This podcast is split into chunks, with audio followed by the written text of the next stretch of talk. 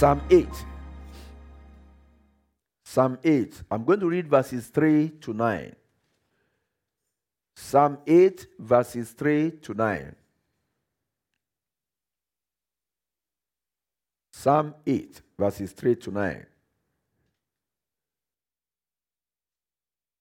When I consider thy heavens, the work of thy fingers, the moon and the stars which thou hast ordained, what is man that thou art mindful of him? And the Son of Man that thou visitest him? For thou hast made him a little lower than the angels, and hast crowned him with glory and honor. Thou madest him to have dominion over the works of thy hands. Thou hast put all things under his feet. All sheep and oxen, yea, and the beasts of the field, the fowl of the air, the fish of the sea, and whatsoever passeth through the parts of the seas.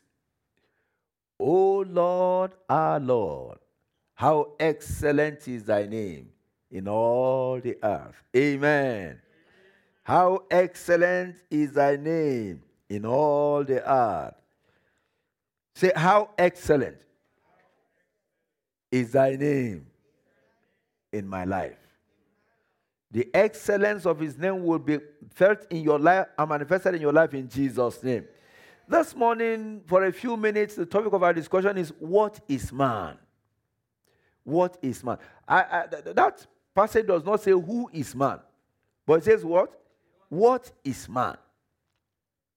What is man? And that's very important. We are going to look at some things that that passage highlights concerning what God has made us, where He has placed us, what He is doing in our lives. Because if you say, Who is man? You and I have been given access to the throne of grace through Jesus Christ. So if you have, if you have Jesus, who are you? You are a child of God. But what is man? Is what we want to discuss this morning. And the first thing that we must take note of is that the Bible makes us to understand that God is mindful of you. Tell somebody, God is mindful of me. As if you mean to say, God is mindful of me. What is the meaning of that? It means God's mind is full of his thoughts towards you. God's mind is full of his thoughts towards you. In Psalm 115, verse 12, Psalm 115, verse 12, the Bible says, The Lord had been mindful of us. He will bless us. So if God is mindful of you, He's not just mindful of you because He's idle. He's not just mindful of you because he has capacity. Oh, he, he, he has a broad shoulder. He, no, he is mindful of you because of what? What does that passage says? Thou hast been mindful of us. He will do what? God is mindful of you because he will bless you. Tell somebody, God is mindful of me. Because He will bless me. So, all the thoughts that God is thinking towards you is just watching and saying, When is the best time for me to bless this, my daughter? When is the best time for me to do what? To bless this, my son? He has not forgotten you. He is mindful of you. And He will bless you in Jesus' name. I say, He will bless you in Jesus' name. We all know Jeremiah chapter 29, verse 11. Jeremiah 29, verse 11. He says, I know the thoughts I think towards you, said the Lord. Thoughts of peace and not of evil. To give you what? An expected end. Verse 12 says, Then shall you call upon me, and you shall go and pray unto me, and I will do what? I will hearken unto you. Amen.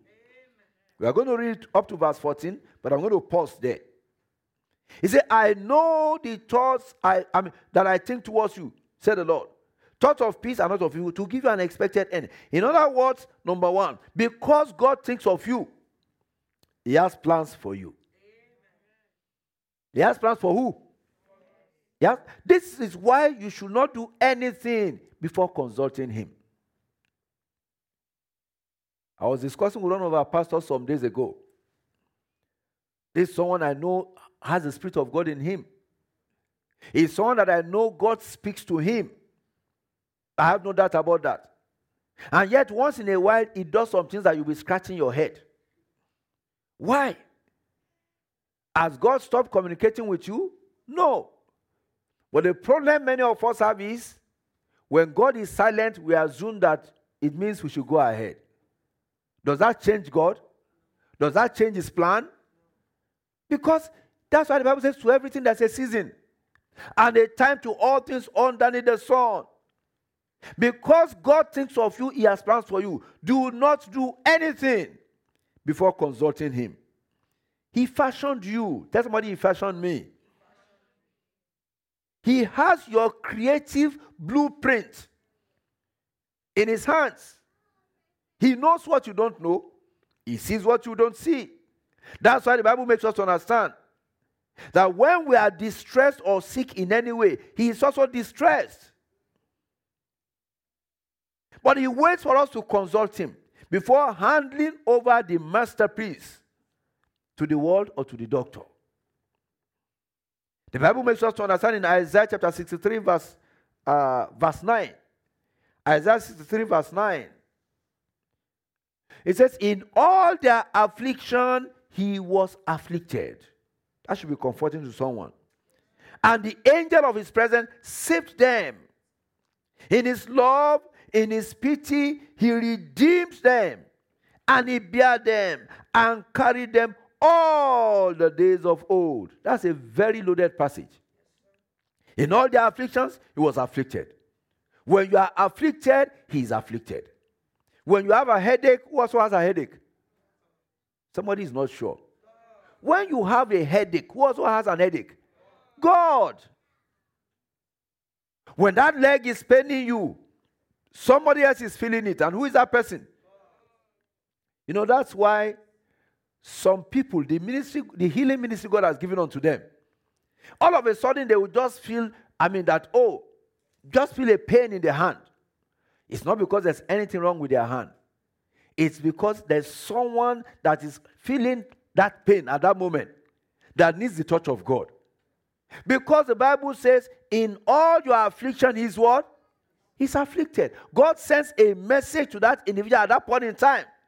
I'm healing someone that has this affliction in his hand or in his leg. It's a demonstration of what the Bible says. That's very important. The angel of his presence saved them. The angel of his presence is on errand for you and I. When you are afflicted, he is afflicted. And his angels are ready to be sent on assignment on your behalf. Because he thinks of you, because he is mindful of you, he has given us an assurance that when we pray, what will happen? What will happen? He will answer us. He will answer us. That's why that verse 12 of that Jeremiah 29 says, Then shall ye call upon me, and you shall go and pray unto me, and I will hearken unto you. It doesn't just drop from space. It's because he's mindful of you. It's because he thinks of you. It's because he's got plans for you. We all know what Jeremiah 33, verse 3 says Call unto me, and I will answer thee, and show you great and mighty things which thou knowest not. I'm sure many of us will agree with me that there are many things we don't know. Is that also? In fact, there are many more things we don't know than the things that we know, even concerning ourselves. Talk less of concerning any other person. I'm sure, I mean, the people that will easily attest to this are the, the, the fathers that are here. You will agree with me that there are many more things you don't know about your wife ah, than you know about her. So, bro Alex, be encouraged. Praise the Lord. Jesus simplified this for us with an assurance that we only need to pray in His name. Pray in what? Pray in His name. We only need to pray in His name. In John chapter 14, verses 12 and 13, he said, Verily, verily, I say unto you, he that believeth on me, the works that I do shall he do also. And greater works than these shall he do, because I go unto my Father. You see, God started the equation by saying, Call unto me, I will answer you. I will show you great and mighty things that you don't know. And you may start asking, How do I call? But Jesus simplified it. He said, Just call in whose name? In my name. When you go to that John chapter 14, verse 14, he says, If you are, if you shall ask anything in my name, in whose name? In the name of Jesus. Brethren, that's very important. That's very important. That's one thing that sets us apart as children of God. We are children of God. We have a connection with Him because of Jesus. That's why when you see somebody that is mentioning God, God, God, God, and they have no place for Jesus, be careful. You might be talking to somebody, I mean, who are those people that you call, is it agnostics? Who is an agnostic? Sister Elizabeth, who is an agnostic? Eh? Who is an, an atheist believe that there is no God, right? An agnostic doesn't believe that there is no God. They don't believe that there is, there is God. Are you sure? That's an atheist. what am I trying to bring out? You will see individuals that they will mentioning God, God, God, God. Don't assume that they are Christians. That's very important. Because what sets us apart as children of God is who? Is Jesus. He said, I am the way, the truth, and the life. No man comes to the Father but by me. And he said, If you ask anything in my name, I will do it. And since he made this statement, he has been doing it. And will continue to do it. In John chapter 14, verses 16 and 17, he said, I will pray the Father. He will give you another comforter that he may abide with you forever. So, the starting point of what you want to ask in his name is who? Is the Holy Spirit. You ask for the Holy Spirit, he will give it unto you because it's not possible to live a successful Christian life the way God has designed it without the presence and the comfort and the guidance of the Holy, uh, the Holy Spirit. Jesus went further to give us an assurance that we will do exploits in his name. That's why in that John chapter 14, where we read, he said, Greater works than this shall ye do? Because I go to the Father. All because we have we are asking in his name. And in Mark chapter 16, Mark chapter 16, verses 17 to 18, the Bible says, These signs shall follow them that believe. In my name shall they cast out devils. They shall speak with new tongues. Verse 18. They shall take up serpents, and if they drink any deadly thing, it shall not hurt them. They shall lay hands on the sick, and they shall recover. These are the signs that um, he has said will follow those that believe in his name. So, brethren, there, is, there are many more things you can do in his name that you are currently doing. It's not enough to just pray in his name. He has called us to do what? Do exploits in his name. Tell somebody, do exploits in his name. As if you mean to say, do exploits in his name. That's why Daniel said in Daniel 11 32 that the people that do know their God, they shall be what? They shall be strong and do exploits. So the reason we are not doing the exploits that God expects of us is because we don't know our God. We don't know our God.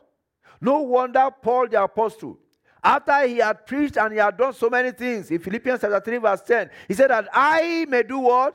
Know him. He was already a pastor. He was already an evangelist. He was already an apostle. In fact, he was running towards the end of his race, and yet he declared that I may know him. That I may know the power of his resurrection that I may know the benefit of his suffering, being made conformable unto his death.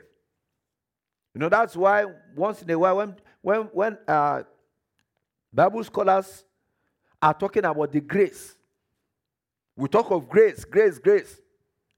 There's no one that speaks more of grace in the Bible than Paul the Apostle. But with all the grace, this man suffered until he died. Can you give what you don't have? Is somebody with me this morning? Can you give what you don't have? He was the man that wrote about grace in so many ways. And when they talk of grace, you are talking about the Pauline uh, epist- I mean, uh, letters. How did Paul die? Did he die in his house on his bed? He was killed. He was killed. What happened to the grace? The grace disappeared? Does the word of God change? No. This man in his suffering went to God and said, God, take this suffering away. What did God tell him? Uh-huh. In the midst of the suffering, God said, My grace is sufficient unto you. For my power is what? Is made manifest in what? In weakness.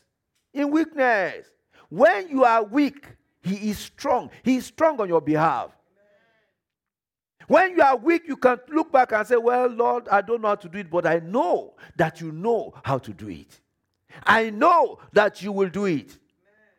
I don't know where I'm going, but I know that you know where I'm going and you will take me there.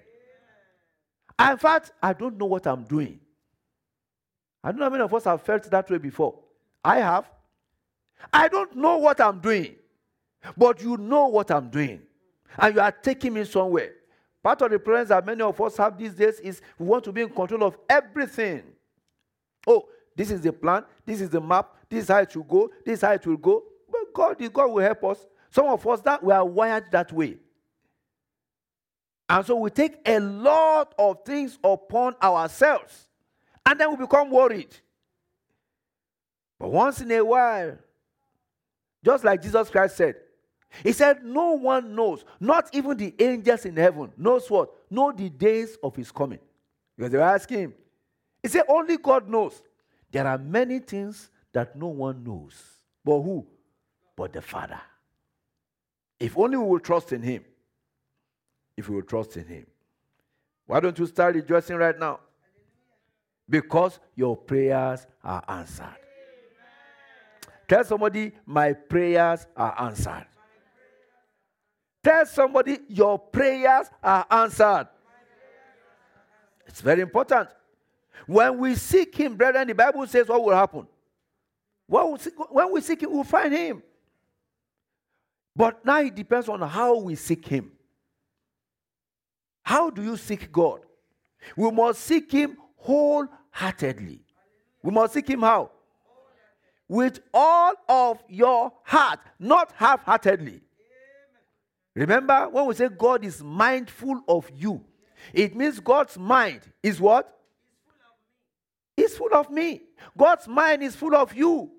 God is mindful of you.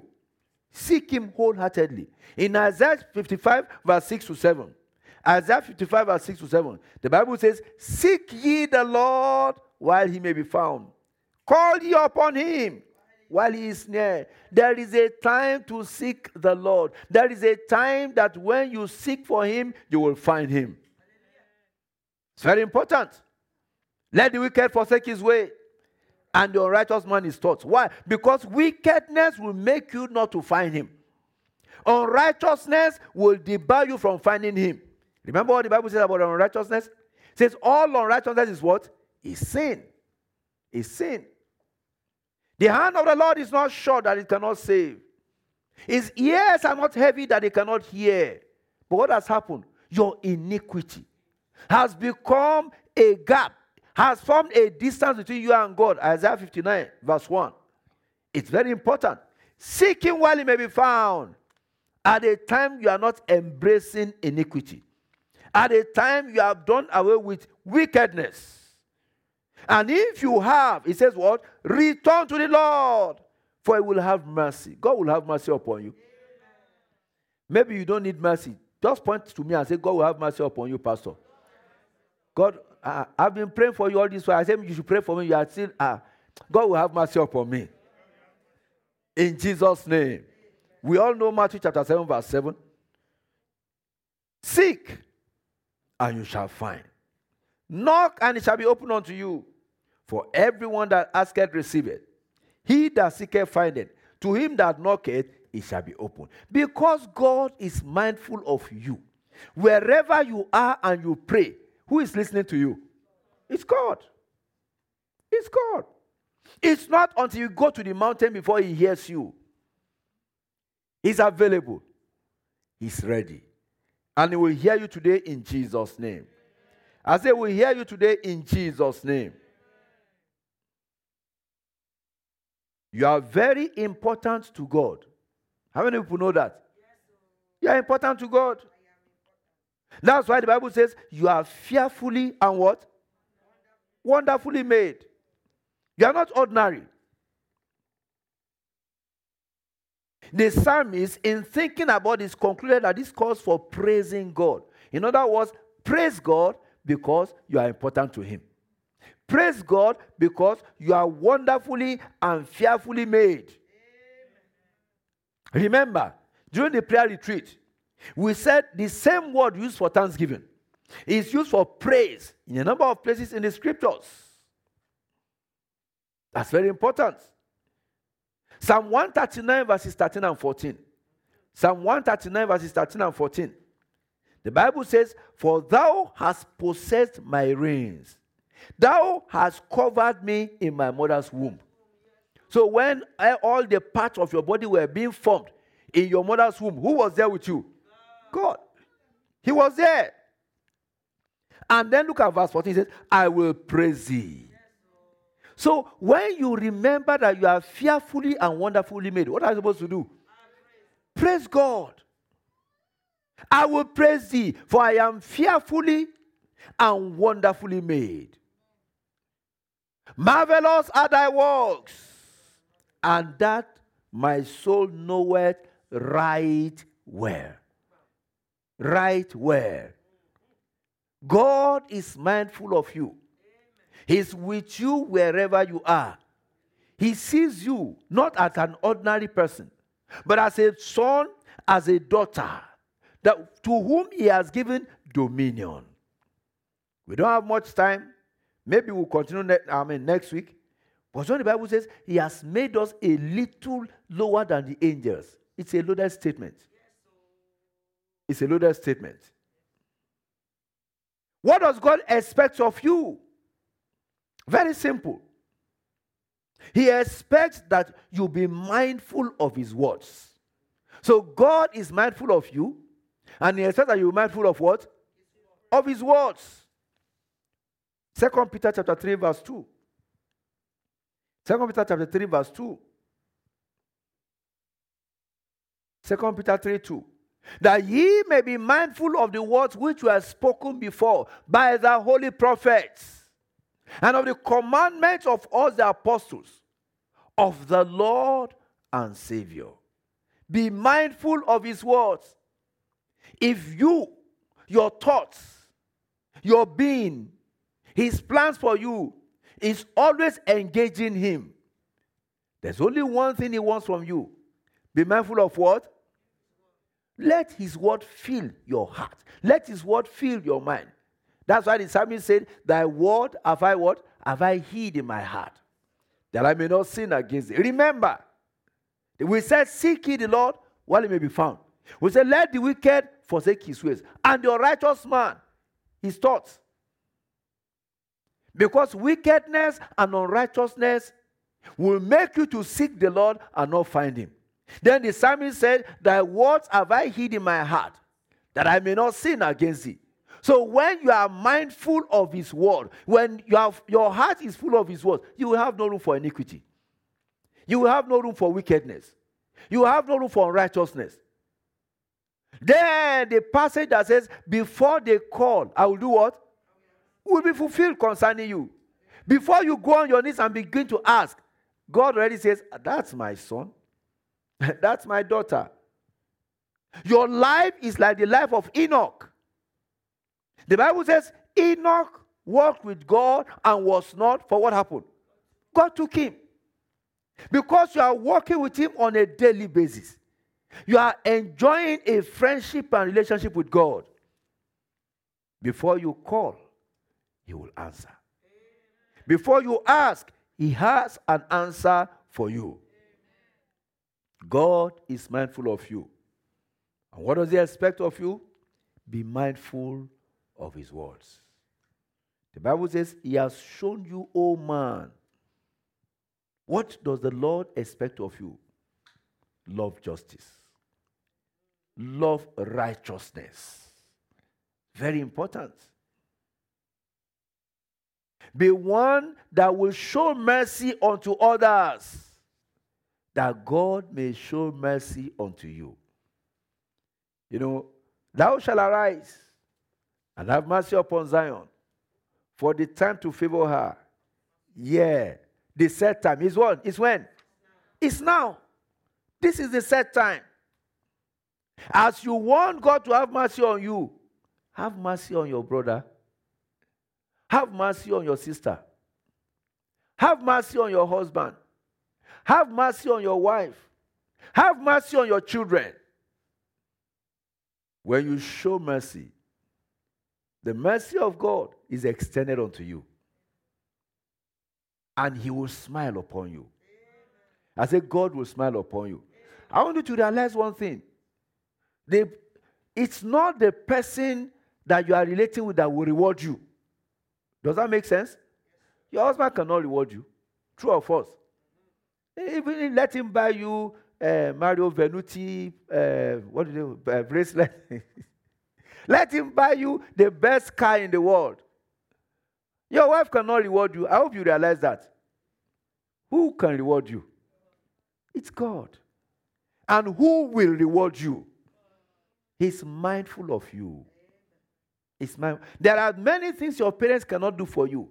Who can do them for you? It's God. It's God. You are here today in Barrie, in Canada. Many of us, maybe our parents are in Africa, maybe our parents are gone. To God be the glory. My mom, I don't remember her ever stepping on any airport. She's there in Nigeria enjoying herself. Here I am. But God has seen a number of things that happened in the past. And there is a season of reward. Amen. And I want to pray for someone listening to me today. You will not miss your reward. Amen. I said, You will not miss your reward. Amen. God is mindful of you, but God cannot inhabit a filthy vessel. The Bible says, Thou art holy, O thou that inhabitest the praise of Israel.